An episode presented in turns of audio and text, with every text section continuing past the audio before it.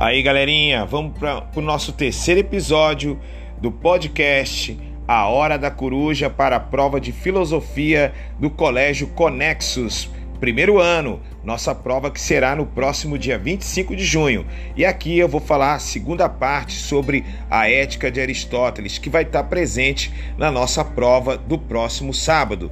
Então nós falamos um pouquinho da primeira parte no episódio anterior e nessa segunda parte vamos falar um pouco mais sobre como Aristóteles pensava a ética. Então olha lá, galerinha, o que é importante vocês perceberem?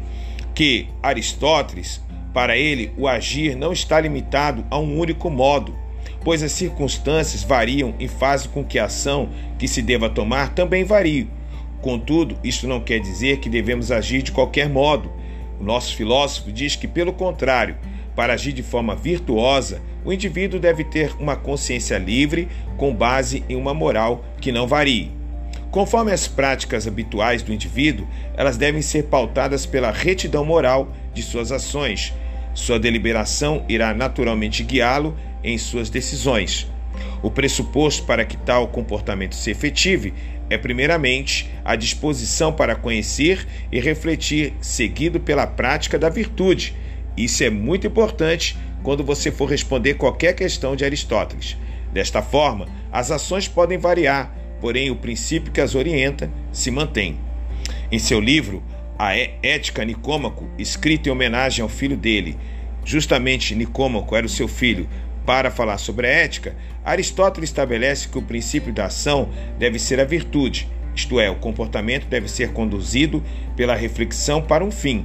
O fim, que objetiva o ser humano, é justamente a felicidade.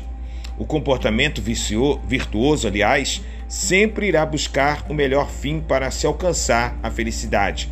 Assim, os extremos do comportamento moral, como citei no episódio anterior, tanto a falta quanto o excesso, são determinados como vícios. Estas não produzem uma ação adequada, pois são baseados nos afetos, nas paixões e não na razão. Portanto, não levarão o homem à felicidade. Agora, Aristóteles ele vai dizer o seguinte: o homem ele precisa agir assim de acordo com o hábito.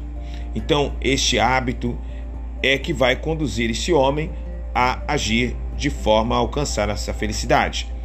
Agora, para Aristóteles, é equivocado pensar o bem como algo universal e único, pois é óbvio que o bem, sendo presente em todos os casos, não poderia ser ao mesmo tempo dito apenas de uma única maneira. Há várias formas de bem. Fiquem atentos a isso, porque vai estar presente na nossa prova. Então vou repetir mais uma vez aí para vocês.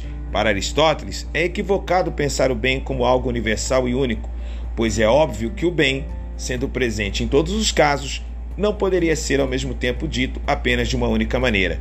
Como disse o professor André, Aristóteles vai dizer que existem várias formas de bem.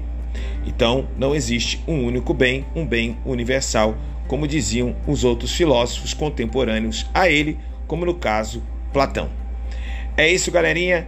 Um abraço para vocês e até o próximo episódio da Hora da Coruja. Com isso, a gente finaliza aqui as revisões de filosofia e vamos tratar depois das revisões na área de sociologia. Um abração para todos, galera!